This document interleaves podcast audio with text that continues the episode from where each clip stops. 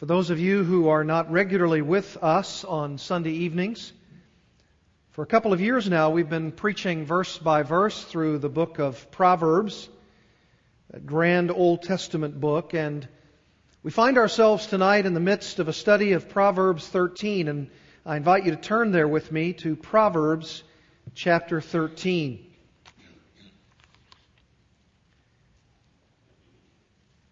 Title of these messages in Proverbs 13 is The Way to Really Live. The Way to Really Live. Last time we spoke about the first of four ways that Proverbs 13 tells us the way to really live, covering the first six verses. And after the introductory first verse, which serves more like a title, we saw from verses 2 through 6 that King Solomon speaks to his sons and therefore to us very specifically about the way to really talk and live. That's the first of the four that we want to see from this grand chapter. He is mainly teaching his own sons about the nature of their speech in verses 2 through 6 and how it affects their living by and for the glory of God. Tonight, we want to move on in Proverbs 13 to discuss even some more ways that we can really live under the authority of these scriptural commands. And I want to talk about the second of those four tonight, specifically from verses 7 to 11. You follow along as I read in the New American Standard Bible. Proverbs 13:7 There is one who pretends to be rich but has nothing. Another pretends to be poor but has great wealth.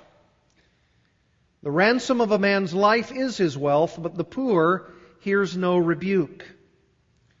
The light of the righteous rejoices, but the lamp of the wicked goes out. Through insolence comes nothing but strife but wisdom is with those who receive counsel. Wealth obtained by fraud dwindles, but the one who gathers by labor increases it. Just as we found in verses 2 through 6, each of these verses have either an explicit or an implicit reference to how a person handles money, or even implicitly, what happens when money is correctly or incorrectly handled and by whom. For instance, verses 7, 8, and 11 speak about money or spending money explicitly, while verses 9 and 10, by the very nature of being wrapped around verses 7, 8, and 11, define implicitly the ones who are either handling their money well or handling it poorly. Notice verse 7. There is one who pretends to be rich but has nothing. Another pretends to be poor but has great wealth. This is actually a verse that could have three different and three legitimate at that meanings. And I want to take some time with it so that what we can do to best understand it and then apply it to our lives very personally. I want to talk about the first way that this particular verse could be understood. And as I said, all three of these could be legitimate renderings of the Hebrew text. First of all, it could be referring to a person who thinks himself rich. You could read it that way in the verse. There is one who thinks himself to be rich, but has nothing nothing. Another thinks himself to be poor, but has great wealth. The proverb understood in this way means that these two kinds of men are presumptuous and deluded about their financial condition. With the first man, the rich man, he presumes himself to be rich, but he in fact is poor. You remember what Jesus said to the church in Laodicea in Revelation 3:17. There he said, "Because you say I am rich and have become wealthy and have need of nothing, and you do not know that you are wretched and miserable and poor and naked and blind. That's, in a sense, what this verse is saying if it has that meaning attached to it. Someone who thinks of themselves to be rich, but they actually have nothing. They're poor and naked and blind. And with the second man, it could mean that over, even though he thinks himself poor, he is also deceived and does not realize actually how much money he really has. With both, however, they incorrectly presume those things about themselves. They're deceived about their true condition. Understood in this way, then, it's a proverb about those who are financially presumptuous and therefore are deluded. We have seen those kinds of people, haven't we? Some people who think themselves to be rich when in actuality they have very little or nothing. And some people who presume or think themselves to be poor when actually they have a great deal. It would be a wonderful proverb if it meant that, and I think there's a great possibility that it does, but there's another possible meaning here, a second one. It could be referring to those who pretend to be something that they are not. It's not so much a presumption, but a pretending. A pretending. It could mean both of these men are actually pretending to be something that they know they're not. In other words, they are specifically attempting to be deceptive. It's not that they're deluded. It's not that they presume something about themselves that isn't true. It is actually that they pretend something about themselves that they know is not true. The first man pretends that he is rich, maybe because he wants to look good in the eyes of other people. It could be somewhat like Proverbs chapter 12 verse 9. Look at that with me. Proverbs 12:9. Better is he who is lightly esteemed and has a servant than he who honors himself and lacks bread. That could be like that rich man, right? They pretend that he has, he pretends that he has all kinds of honor. He accords all kinds of honor for himself, but really he has nothing. He even lacks bread. He wants a certain kind of social status in the community. He tries to make it look like he has the financial wherewithal when in actuality he has nothing. Maybe this is what we might see today with someone who tries to live above their financial means charging the credit cards with all kinds of neat toys. Maybe those who live in houses near the rich on their side of town, but will one day come to the realization that he has nothing, even as the creditors come and take away all the goodies. This is a wonderful proverb that really guards us against such thinking. Can you see the wisdom in this proverb? Don't live above your means. Don't live above your means. What about the second man? What might it have reference to for him? Well, he pretends to be poor, but he has great wealth. Maybe he's pretending to be poor because he really doesn't want to give his money away to those who desperately need it. He has the money, but he pretends that he doesn't, so he doesn't have to meet the needs of others around him. You see the flip side of this proverb? Someone who really does have the money, who could supply. It's not like the supposed or pretending rich man who really doesn't have it but pretends that he does. This person really does but pretends that he doesn't. And both of these pretenders, according to verses 5 and 6 of this chapter, are wicked men who act disgustingly and shamefully. And they subvert themselves and those around them. And it is this way because they're wicked sinners. Now, that also could be a very legitimate rendering of this proverb, but there's even a third. And maybe this is really getting at the heart of it. Maybe this proverb is really hitting at the issue of the sin of greed. And it's focusing our attention on both angles those with riches who are greedy and those with poverty who are greedy. Let's say that the first man, the supposed wealthy person, is in fact really wealthy. at least on the outside, as far as the world is concerned, but he's not spiritually rich toward God. Maybe he's pretending to be rich spiritually by giving away a lot of money. He's philanthropic, but his heart isn't right toward God. You may have seen some of those kinds of people. They give all kinds of money away. In fact, some of them give millions away. But really, what some of them want is to have a building named after them. They're not spiritually rich toward God. He's giving some of his wealth away, but with the wrong motives, so that he might be noticed by others because of his riches. I want you to see some passages that Jesus himself teaches on this regard, in this regard. Look at Luke chapter 12. Luke chapter 12, and I do want to spend some time with this because this is so powerful. In Luke chapter 12, we read this in verse 13. And this is part and parcel of what this proverb may be hitting at. Someone in the crowd said to him, Teacher, tell my brother to divide the family inheritance with me. Probably a reference to two very greedy members of a family. But Jesus said to him, Man, who appointed me a judge or arbitrator over you? And then he said to them, Beware and be on guard against every form of greed, for not even when one has an abundance does his life consist of his possessions. What a statement. Even if you owned a great deal, your life doesn't consist in the possessions that you own. That's not the essence of you. Even if you were a rich man, as a Christian, your life doesn't consist in those things.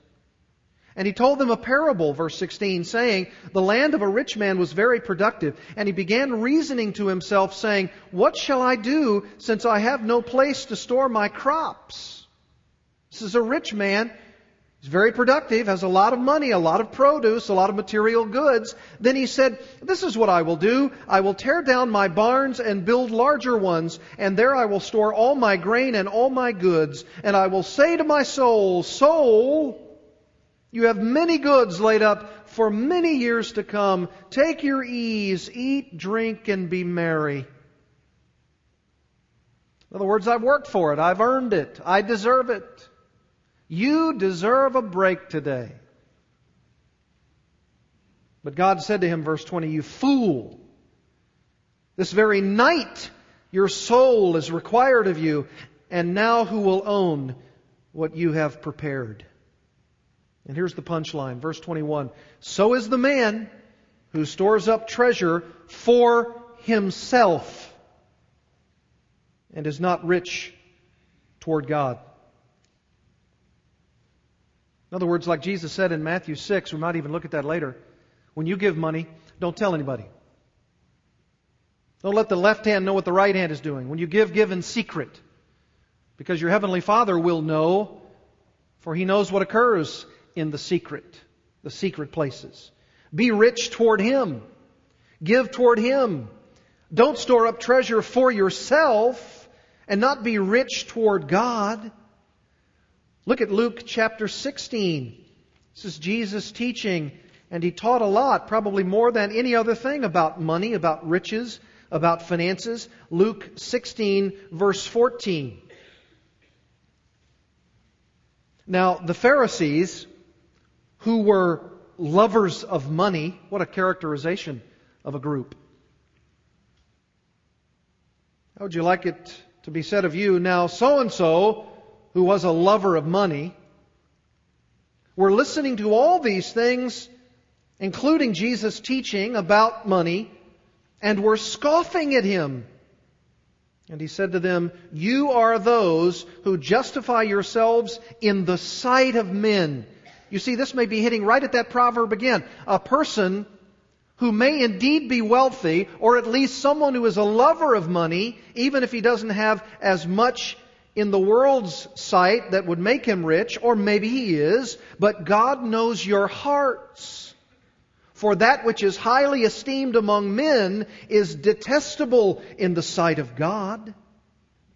And then he even, gives another sort of parable, verse 19 of this same chapter. Now there was a rich man, And he habitually dressed in purple and fine linen, joyously living in splendor every day. This guy was rich. You could tell it by his clothes. He had the clothes of royalty.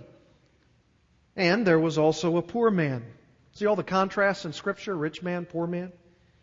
His name was Lazarus, and he was laid at his gate, covered with sores, and longing to be fed with the crumbs which were falling from the rich man's table. Besides, even the dogs were coming and licking his sores. This guy's in a terrible state. Now the poor man died and was carried away by the angels to Abraham's bosom, and the rich man also died and was buried. And now here's the afterlife, verse 23. In Hades, he lifted up his eyes, being in torment, and saw Abraham far away and Lazarus in his bosom. Lazarus was in the place of blessing. And he cried out and said, Father Abraham, have mercy on me and send Lazarus so that he may dip the tip of his finger in water and cool off my tongue, for I am in agony in this flame. Isn't that interesting? He had no need of Lazarus in the life here, but he has need of Lazarus in the life hereafter. But Abraham said, Child, remember that during your life you received your good things, and likewise Lazarus bad things, but now he is being comforted here, and you are in agony. And besides all this, between us and you there is a great chasm fixed so that those who wish to come over from here to you will not be able, and that none may cross over from there to us. In other words, it's too late. You see, you could be a person who is rich, maybe even rich materially, but if you're not rich toward God, it avails you nothing. And then look over at Matthew chapter 16. Matthew 16 for another teaching of our Lord. This is powerful teaching on the issue of money and finances and what we do with it and our hearts about it. Matthew 16, verse 24. Then Jesus said to his disciples, If anyone wishes to come after me, he must deny himself and take up his cross and follow me. For whoever wishes to save his life will lose it, but whoever loses his life for my sake will find it. Say, how does that relate to money? Verse 26. For what will it profit a man if he gains the whole world and forfeits his soul? Or what will a man give in exchange for his soul? What if you just had all of the money in the world and you were very rich materially, but spiritually you were in poverty?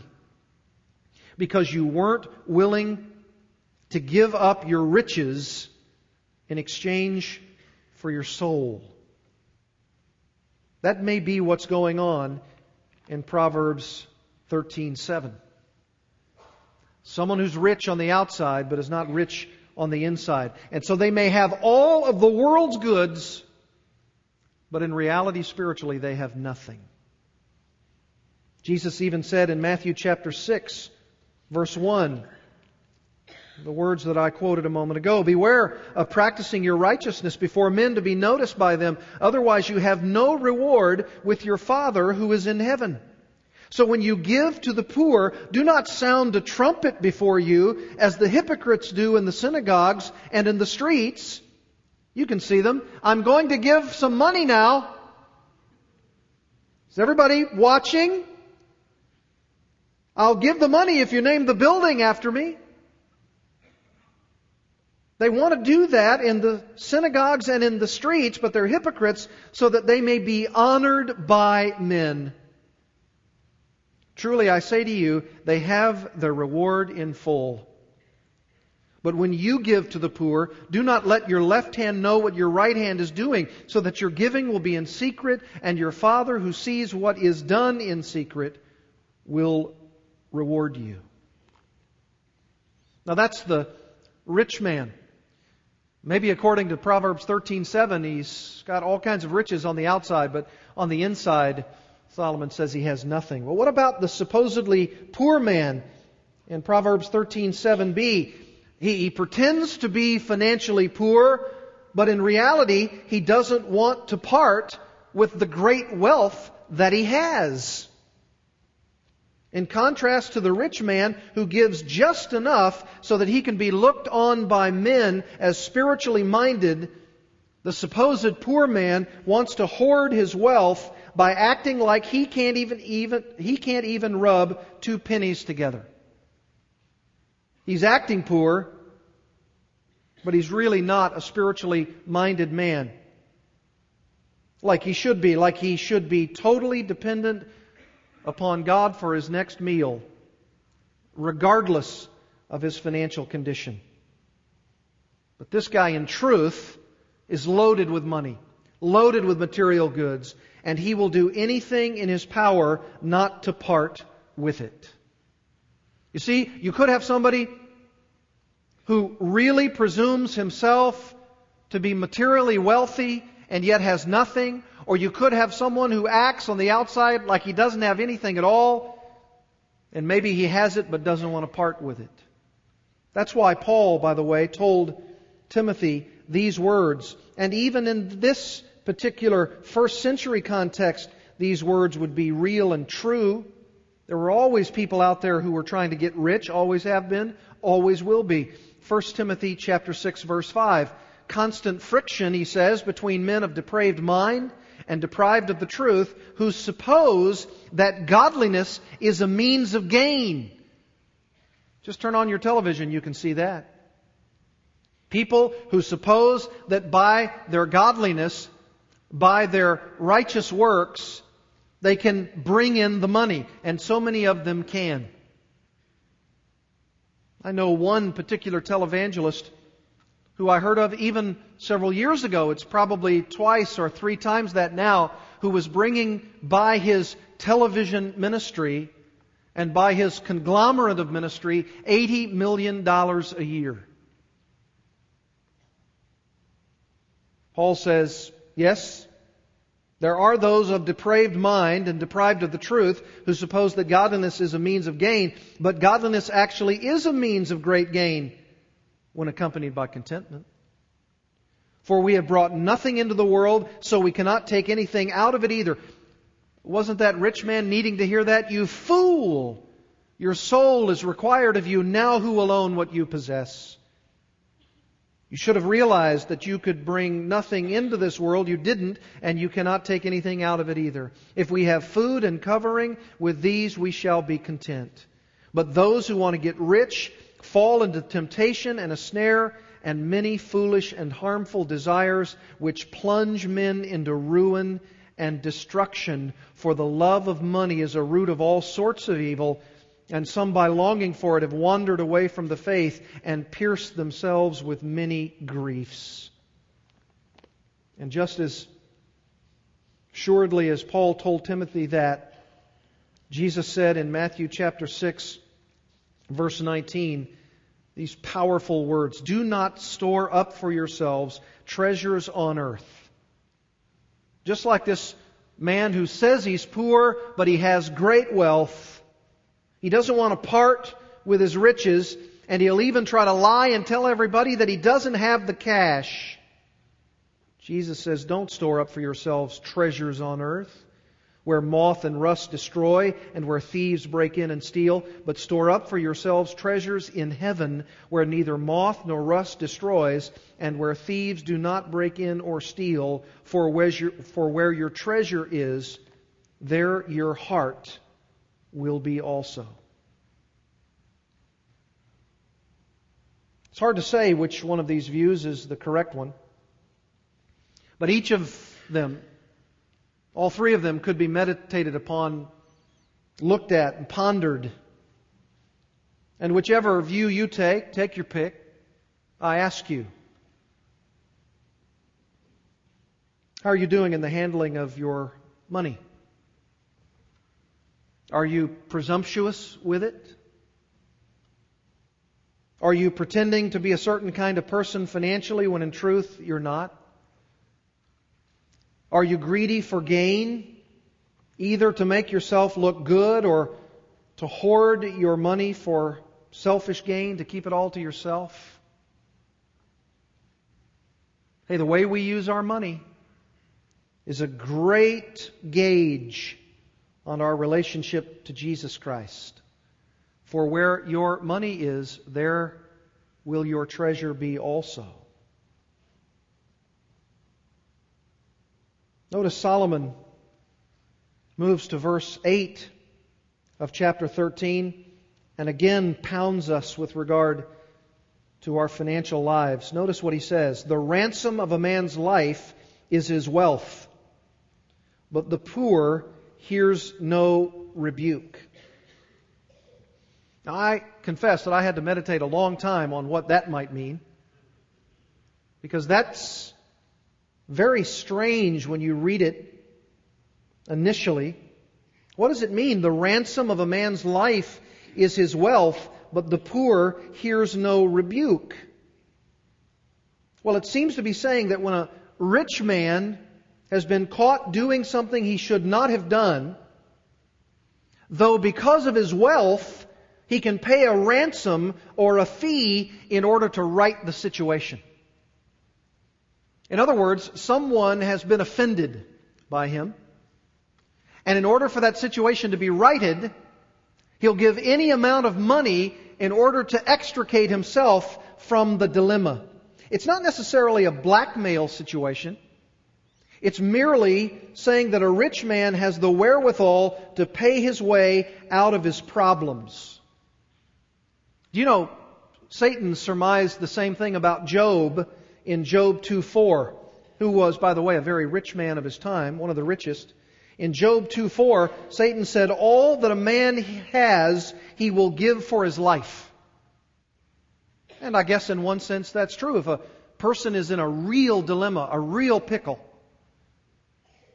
he has the wherewithal financially, possibly, to extricate himself from the problem. And that seems to be what is indicated here between how a wealthy man responds to a demand for righting a wrong that he's committed and how a poor man responds to his sin against others, an offense that he's committed. If a rich man needs to pay for a wrong with all his riches, he'll do it.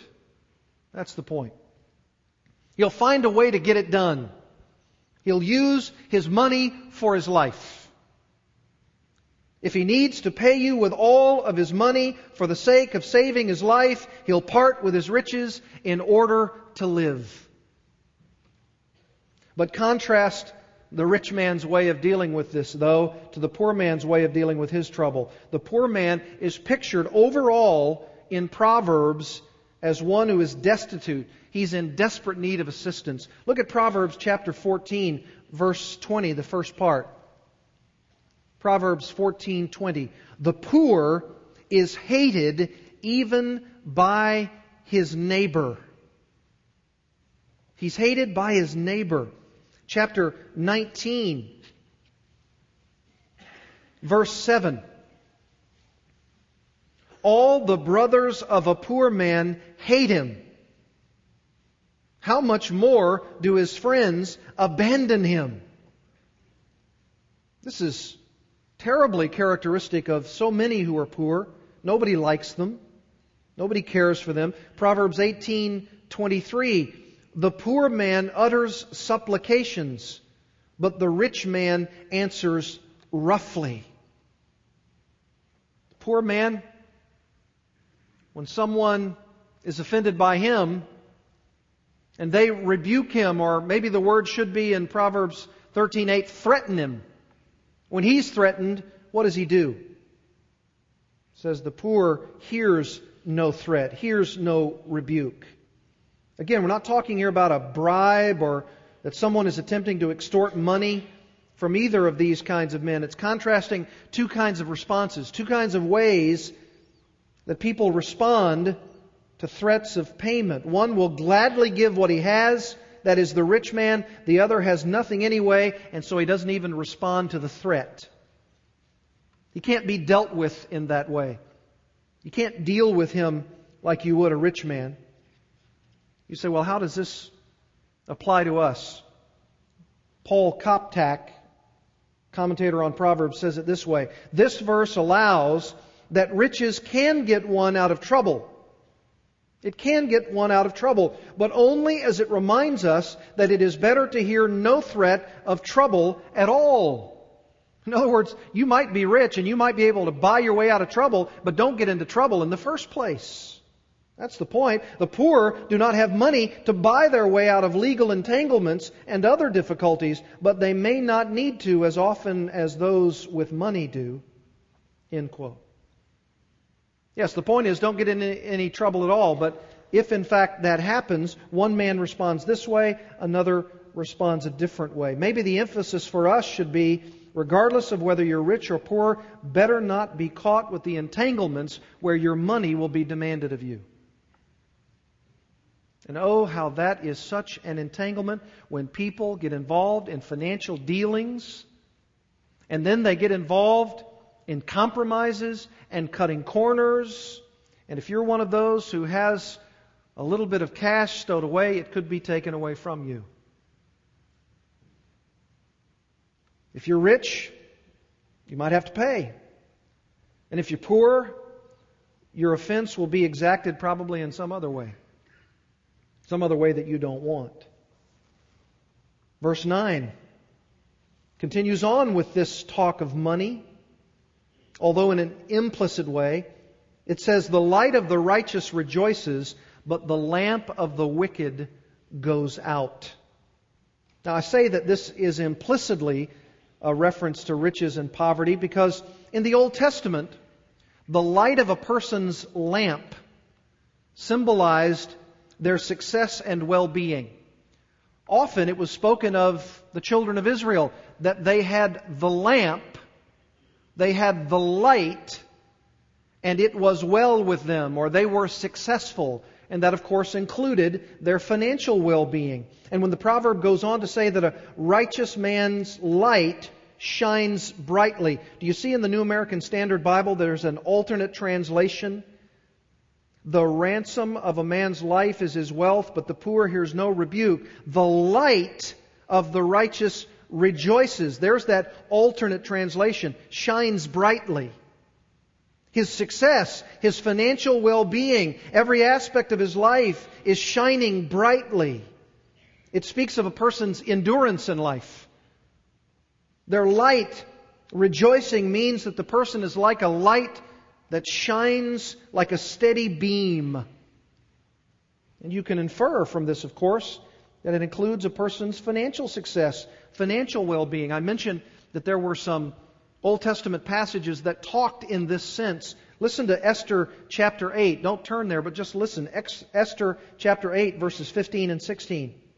Listen how, to how this is tied together in this passage. Then Mordecai went out from the presence of the king in royal robes of blue and white, with a large crown of gold and a garment of fine linen and purple, and the city of Susa shouted and rejoiced. For the Jews there was light and gladness and joy and honor. Do you see how they were honored even with material riches, with the, the robes of royalty of blue and white, and a crown of gold, and a garment of fine linen and purple? It was tied together. In fact, look in Proverbs chapter 31 at the virtuous woman. There's a sense of that even there in Proverbs 31. This shining light, this beam, is talking also about a financial prosperity. Verse 16, she considers a field and buys it. From her earnings, she plants a vineyard. She girds herself with strength and makes her arms strong. She senses that her gain is good. Her lamp does not go out at night. That's not just talking about her physical lamp. That's just not talking about working late. That's a euphemism for talking about prosperity, well being. We know that because Solomon says in the contrast here in chapter 13, verse 9, the lamp of the wicked goes out. And that is definitely characterizing a person who has their endurance, their life, their financial well being, their success snuffed out like a wick. That's what it's specifically referring to. A person who's characterized as wicked will not have a light that shines brightly. Their joy will be snuffed out like a wick being extinguished.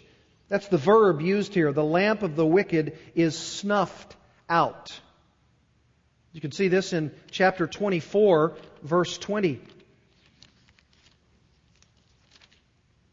For there will be no future for the evil man, the lamp of the wicked will be put out. See, that's the euphemism there. Chapter 20, verse 20. He who curses his father or mother, his lamp will go out in time of darkness.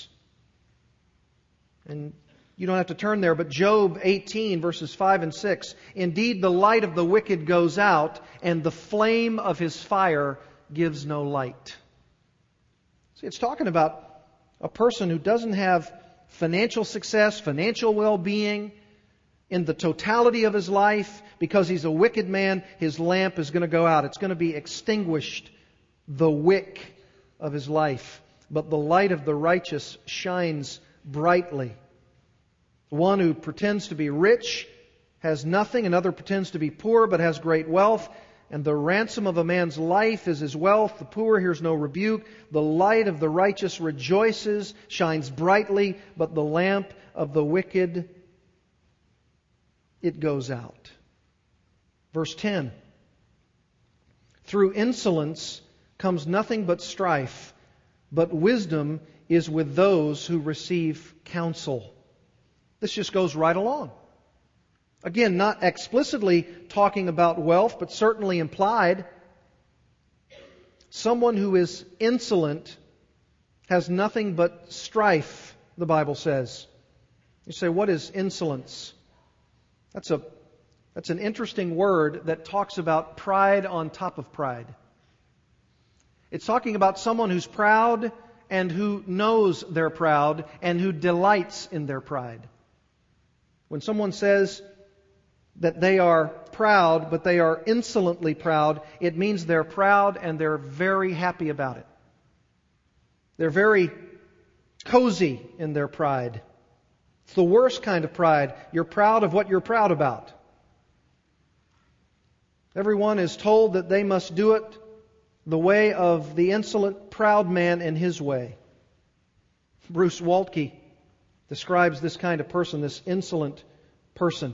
Those who have an exaggerated opinion of their self importance do not take counsel. With pride, denotes the psychological state of an exaggerated opinion of one's importance within society and a refusal to accept one's place within its structure under God. In other words, he says, where there is strife, there is pride. Hubris, the foolish, impertinent component of all kinds of fools, evokes strife as it opposes the proper ordering of society under God according to the norms of morality. You've got a structure. You've got rules within that structure, whether it's a city, whether it's a community, whether it's a local assembly, whatever it may be, whether it's a government, whether it's a nation, and you have someone who has insolent pride who says, I'm not going to follow the rules. In fact, I'm going to make up my own rules. And when that happens, of course, strife comes. Nothing but strife. And how is that true with those who are going to financially mismanage because of their pride? Have we not seen that in the recent history of all of the, or some of the great corporations in America? Just go through the, the list of all of those. Have we not just seen, even within the confines of Walmart, within our own state recently in the paper, the kinds of pride and arrogance, the kinds of graft, the greed that comes from pride. Enron, sort of like a domino effect, plunging so many of these other corporations, families destroyed, people imprisoned, and there's nothing so often internally but strife. All kinds of mismanagement, misappropriation of funds, and all kinds of strife along with it. Solomon says, Look, my sons, here's an opportunity for you to see from the very structure of society that through insolence comes nothing but strife. But wisdom is with those who receive counsel. Could it be any clearer? Those who are humble, open to correction, open to criticism, receive what they need in order to be well ordered in their lives. How hard is it to say, I was wrong? I need to be corrected. I need to be rebu- rebuked. I need to be reproved. I'll take the wisdom of those who can give me the counsel that I desperately need. And it may not, as I said, be explicit here, but certainly this has to include the issue of money matters. Those who are humble and those who acknowledge the limitations of their financial knowledge will readily receive advice from those who are more mature and have gone through some of their own battles, possibly with finances. You know, our church, thank the Lord, has some key men and women in it, key couples, who are made available privately, confidentially, who can come alongside people who have made a mess of things financially in their home or as individuals. And when our pastors are contacted, often we're able to put together those who are hurting financially with those who could help them, who set them on a right kind of budget, who talk with them, who pray with them, who counsel them regarding their finances. And so often, praise the Lord, people like that are righted in their financial ship. But how often it is true that when we sometimes hook up these people together, when I later check back with those who are our financial counselors, they'll say something like this they didn't follow through. They didn't keep on with the accountability. And of course, sometimes what happens is those people come back and say, My financial situation is worse. Could it be that they did not avail themselves of the wisdom in order to receive the counsel that comes along with years of experience, maybe even years of great failure, followed by years of great maturity and strength by those who have gone there, have seen what kind of devastation and destruction, or maybe even those who have never had such. They've always been a model of financial integrity, able to give their counsel and their wisdom to those who desperately need it. Could it be that through insolent pride comes nothing but strife in a family when there are financial concerns? Do you know that so many people who work with families say that if not number one, right on the heels of number one in marriage battles, divorces, conflicts in a marriage are financial problems, financial irregularities, financial mismanagement, even on the part of both, if not the one, in a relationship. But wisdom is with those who receive counsel. How are you doing in the area of your finances? Even as a young person, do you give a certain amount of the money that you receive, however you receive it, to the Lord? When the offering plate is passed, you give that money to the Lord? Doesn't matter how much it is, just give some as an expression of your love for Christ. Do you, do you put money aside for that purpose? Do you give unto the Lord because you know that that's a right thing to do? The Apostle Paul says in 1 Corinthians 16:1, Here's what I say to the churches, here's what I say to you in Corinth. At the first of every week, the Lord's Day, take some money and give it to the Lord.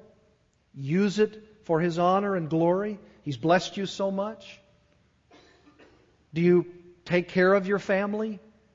Are you using the resources that you have with what God has given you to take care of them? Or are you spending it on your own pleasures? Are you holding your family accountable? Doesn't matter if you're not the head of the home, if you're not the man of the house. Do you hold that man accountable? Is he overspending? Now, there may be, because of some insolent pride, strife. Maybe this particular section of Proverbs 13 could be used in some way so that they might see that wisdom is with those who receive counsel. And right on the heels of that is verse 11 as we close. Wealth obtained by fraud dwindles, but the one who gathers by labor increases it. Oh, that's, that's so practical. This completes this second section of Proverbs 13. The first, the way to talk and live, and you've obviously figured it out by now. This is the way to spend and live. The way to really spend and live. This is, this is hitting us right in the money bags. This is, this is so wonderful for all of us, myself included, to hear and to heed and to obey. The contrast is obvious. Those who obtain wealth by fraudulent means, money received by unsound ways, will see their money dwindle. Oh, you could have a lot. You could have a lot at the beginning, but it's going to dwindle. That's what he tells his sons, does Solomon. By the way, this has the idea of money gained by a puff of air or a vapor.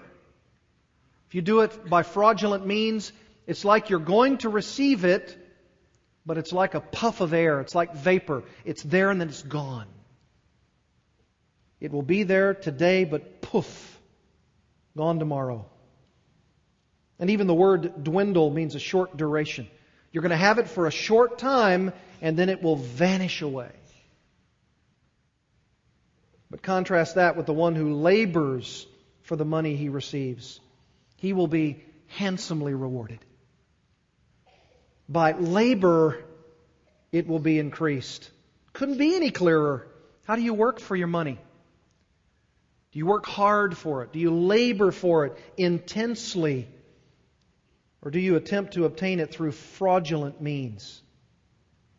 I mean, this proverb really sums up the rest, doesn't it?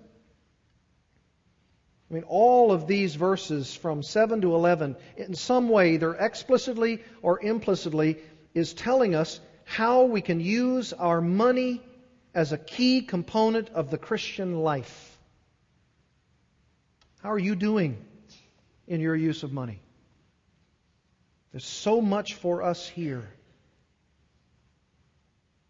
Let's pray together. And let's ask the Lord to cause us to examine ourselves with regard to our use of the money that He has given us.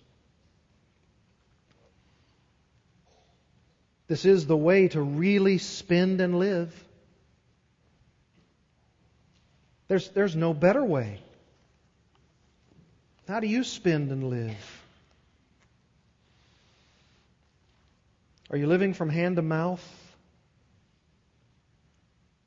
If you are, could it be that you're violating one or more of these proverbs? Are you being blessed financially? Could it be that you're using your money wisely? That you're receiving wisdom, counsel by those around you who use their money wisely? Are you laboring for it? If it's increasing in your life, thank God for that. Thank God for the labor, the strength He gives for you to wake up each day, go to work, depend on the Lord for all of His good gifts.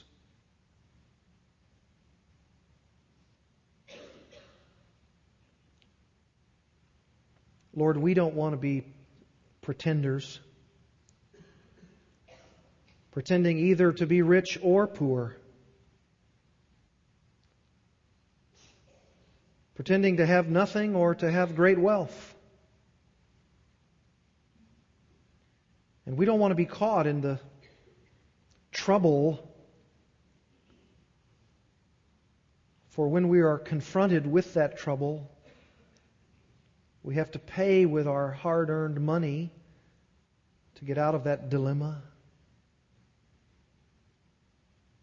Or if we're poor and can't pay that way, it'll be extracted some other way. Lord, we don't want to get in that trouble at all. We want to shine brightly as righteous men and women, not like the wicked, where their lamp is snuffed out like a extinguished wick. Lord, don't allow us to be characterized in any way with insolent pride, for we know that that causes strife. This is where you say it right in your word. What we want to receive counsel, the wisdom from those who've gone through the battles and who can help us right the ship.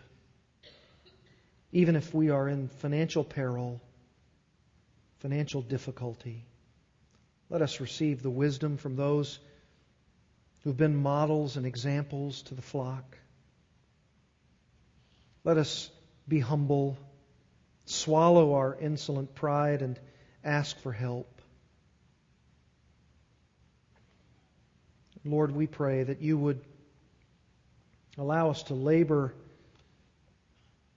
for our money and receive it that way and not to obtain it by fraud.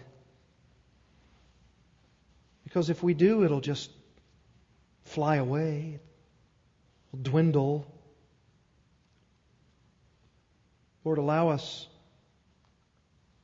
to use these proverbs to our very advantage to be those who are living these truths out, just like Solomon desired of his sons, and we, your sons. May we take to heart tonight this message of how to really spend and live.